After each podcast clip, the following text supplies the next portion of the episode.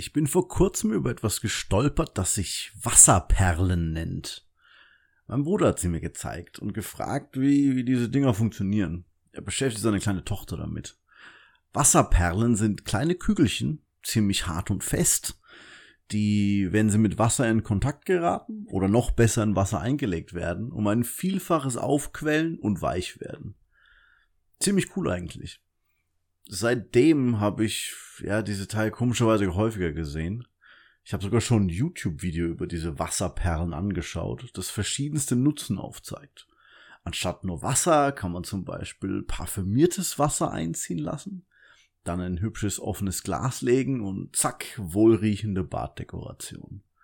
Man kann sie auch normal aufquellen lassen mit Wasser und einem Ballon füllen und voilà, ein Anti-Stress-Ball. Und es ging immer so weiter ab dem Moment war mein Interesse geweckt. Und ich wollte ein bisschen mehr wissen, habe ein bisschen weiter gesucht, ob das Material aus, diesen, aus dem diese Wasserperlen sind.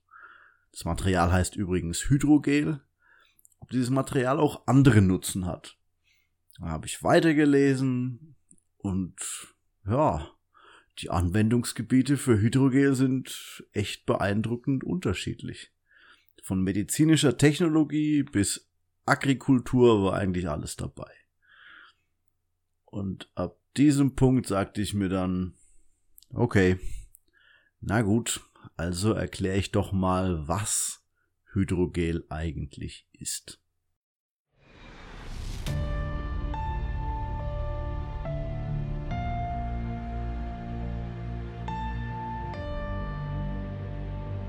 Mein Name ist Johannes Vogel und ihr hört die Alltagschemie, mein Podcast über Chemie im alltäglichen Leben. Chemie ist die Lehre von den Eigenschaften und der Umwandlung der Stoffe, egal ob Feststoff, Flüssigkeit oder in Gasform.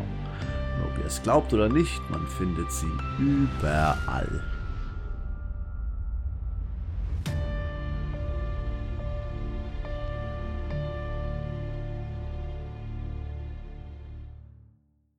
Wie ich vorher schon erwähnt habe, dieses Material, das ich in Kugelform angetroffen habe, nennt sich Hydrogel. Bevor ich einen Versuch einer Erklärung starte, nur mal im Voraus. Hydrogel muss nicht zwingend kugelförmig sein oder in so einen kleinen Kügelchen kommen. Es kann eigentlich fast jede Form annehmen, die sich der Hersteller so ausdenken kann. Und äh, das sollte man sich so ein bisschen im Hinterkopf behalten dafür. Also es geht wirklich nicht nur um so kleine Perlen. Aber jetzt fangen wir doch mal an. Hydrogele sind eine Unterkategorie von Gelen, Einzahl ein Gel. Das ist eine sogenannte halbfeste Substanz. Es sind also Feststoffe oder ähnlich wie Feststoffe und weich. Und die beinhalten mindestens zwei Komponenten. Wobei eine davon eine Flüssigkeit ist. Die Flüssigkeit ist generell der größte Anteil des Gens. Nur so als kurzer Abstecher in die Nomenklatur des Wortes Gel. Es kommt ursprünglich von dem Wort Gelatine. Der schottische Chemiker Thomas Graham brauchte einen Namen für diese Gruppe von Stoffen und da hat sich die Kurzform von Gelatine einfach gerade angeboten. Das ist also ein Gel. Ein weicher Feststoff, der viel Flüssigkeit enthält. Nimmt man jetzt ein Hydrogel, dann erhält das eine ganz spezielle Flüssigkeit.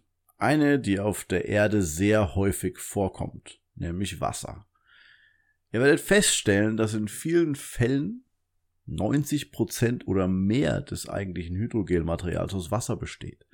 Die restlichen 10% oder weniger bestehen aus einem anderen, festen Material, das alles zusammenhält. In sehr vielen Fällen ist dieses feste Material ein Polymer, und für diese jetzige Episode werden wir uns nur diese Variante anschauen. In der vierten Folge dieses Podcasts habe ich bereits allgemein über Polymere gesprochen. Wenn ihr also ein bisschen mehr Kontext haben möchtet, dann hört euch doch einfach die Folge nochmal an. Kurz zusammengefasst, Polymere sind auf molekularer Ebene sehr lange Ketten mit immer den gleichen Wiederholungseinheiten. Diese langen Ketten können durch Vernetzungen entweder dauerhaft oder vorübergehend durch Wechselwirkungen miteinander verbunden werden. Das Bild, das ich immer vor Augen habe, zeigt heiße Spaghetti. die alle einzeln für sich stehen. Jede Pasta ist quasi für sich selbst und es ist echt einfach, eine einzige von dem Pastahaufen zu trennen. Werfen wir jetzt aber etwas geriebenen Käse dazu und lassen den schmelzen, dann sieht es alles schon wieder ganz anders aus. Wenn man nämlich genug Käse nimmt, kann man mitunter einen wirklich großen Batzen Spaghetti-Käse Spaghetti gemischt quasi nur mit einer Gabel aufstechen. Das geht ziemlich leicht. Und in diesem Bild sind die Spaghetti, die einzelnen, diese langen Polymerketten. Und der Käse ist dann quasi der Vernetzer, der das alles zusammenklebt. Das Polymer, das Hydrogele zusammenhält, ist also vernetzt. Und es kann entweder natürlich vorkommen, wie zum Beispiel Kollagen, worauf ich gleich nochmal zurück, äh, zurückkomme, oder künstlich. Das sind verschiedene Materialgruppen. Ein Beispiel, das man häufiger mal sieht, ist sogenanntes Polyacrylamid. Schauen wir uns also an, wie das alles zusammenpasst. Wir wissen, dass ein Hydrogel eine große Menge Wasser enthält und der Rest ein Polymer ist. In Hydrogelen ist das Polymer sogenannt hydrophil, was sehr geschwollenes Gelaber ist für das Polymer mag Wasser. Es bedeutet, dass es Wasser anzieht. Die meisten hydrophilen Verbindungen würden sich in Wasser auflösen. Diese Polymere aber nicht. Die sind unlöslich. Und das ist der Schlüssel zu dem Ganzen hier. Die wirken also wie ein Netz für Wasser und ziehen das Wasser an, um in diesem Netz zu bleiben. Kurz gesagt, sie speichern Wasser in sich. Das ist ziemlich außergewöhnlich, wenn man drüber nachdenkt. Wir haben im Wesentlichen ein Material, das gleichzeitig flüssig und fest ist und was noch viel cooler ist, wenn man das Polymer sorgfältig auswählt und schaut, wie viel Wasser man verwendet, um es aufquellen zu lassen, dann kann man verschiedene physikalische Eigenschaften, wie zum Beispiel seine Weichheit, verfeinern. Zusätzlich haben Hydrogele die Möglichkeit, je nach Wassergehalt auf- oder abzuquellen. Dies macht diese Materialien sehr vielseitig und damit unglaublich nützlich.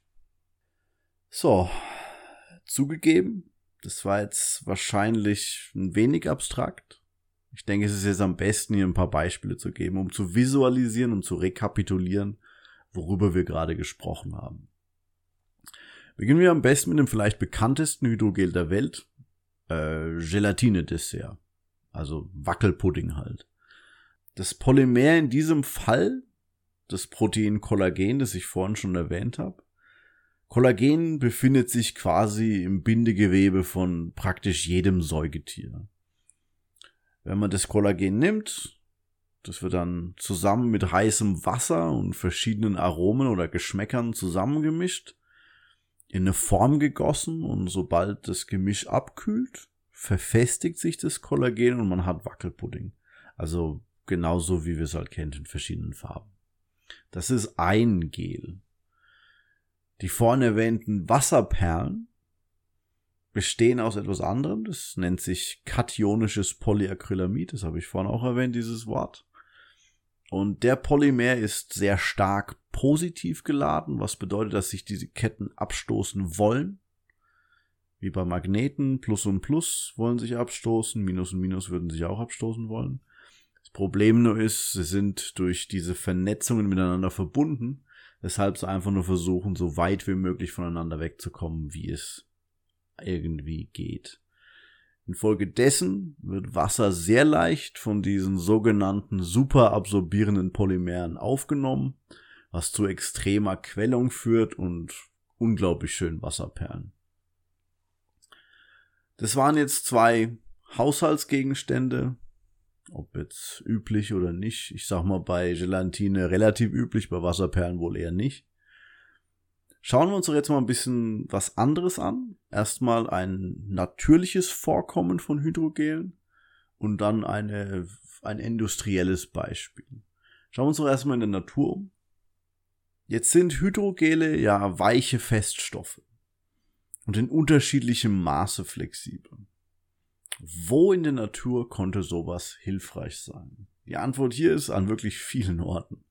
Ich nenne jetzt nur mal einen einzigen. Schauen wir uns doch mal unsere Augen an. Unsere Augen enthalten ein Gel, das den Raum zwischen Linse und Retina des Augapfels ausfüllt. Das nennt sich der Glaskörper. Ja. Der Glaskörper ist nichts anderes als Hydrogel.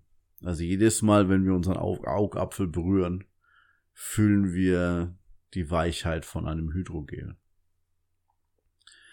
Wenn wir dann jetzt von der Humanbiologie zur Medizin übergehen, werden wir wirklich viele Verwendungsmöglichkeiten für Hydrogele finden. Der Einfachheit halber bleiben wir aber beim Auge. Die Tatsache, dass man die Flexibilität von Hydrogelen fein abstimmen kann und sie in jeder gewünschten Form formen kann, erlaubt es uns zum Beispiel sehr weiche Kontaktlinsen zu machen aus Hydrogel. Die passen sich dann quasi an die Form des Auges an und man hat sich quasi eine Kontaktlinse wunderschön auf über den Augapfel gelegt und man kann besser sehen. Und zum Abschluss, das letzte Beispiel, ähm, wie bereits erwähnt, Hydrogele können Wasser speichern und wieder abgeben. Es ist in der Landwirtschaft hilfreich. In zum Beispiel sehr trockenen Gebieten der Welt ist der Boden einfach nicht sehr gut darin, Wasser aufzusagen. Also vor allem diese sehr sandigen Böden. Wenn man jetzt beim Pflügen des Bodens perlenförmiges oder andersförmiges, unlösliches Hydrogel dazugibt, das Ganze unterpflügt, dann kann man diesem Boden wieder die Möglichkeit geben, etwas Wasser aufzunehmen und damit Pflanzen zurück in diese Gebiete zu bringen und alle Vorteile, die damit eben einhergehen. Und damit habt ihr es. Hydrogele sind vielseitige Materialien, die von der Natur und von uns auf vielfältige Art und Weise verwendet werden können. Drei habe ich vorhin erwähnt, nämlich medizinische, landwirtschaftliche und kulinarische Zwecke. Dies geschieht durch einen Halbfeststoff, mit hohem Wassergehalt, der flexibel ist und nahezu jede gewünschte Form annehmen kann. Die Fähigkeit, unterschiedliche Wassergehalte beizubehalten, ermöglicht eine Feinabstimmung und besiegelt die Nützlichkeit dieser Produkte quasi. Ich hoffe, ihr mochtet diese Episode und ihr werdet bei der nächsten wieder dabei sein. Falls ihr einen Kommentar hinterlassen wollt, dann schreibt mir auf Twitter unter alltagschemie oder schreibt mir direkt eine Mail unter chem.podcast.gmail.com. Falls das jetzt alles zu schnell war, habe ich natürlich die Informationen auch in die Show Notes gepackt.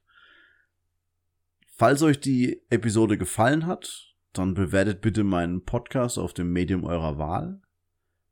Danke und bis zum nächsten Mal. Das war die Alltagschemie. Ein Podcast über Chemie im täglichen Leben. Vielen Dank für eure Aufmerksamkeit.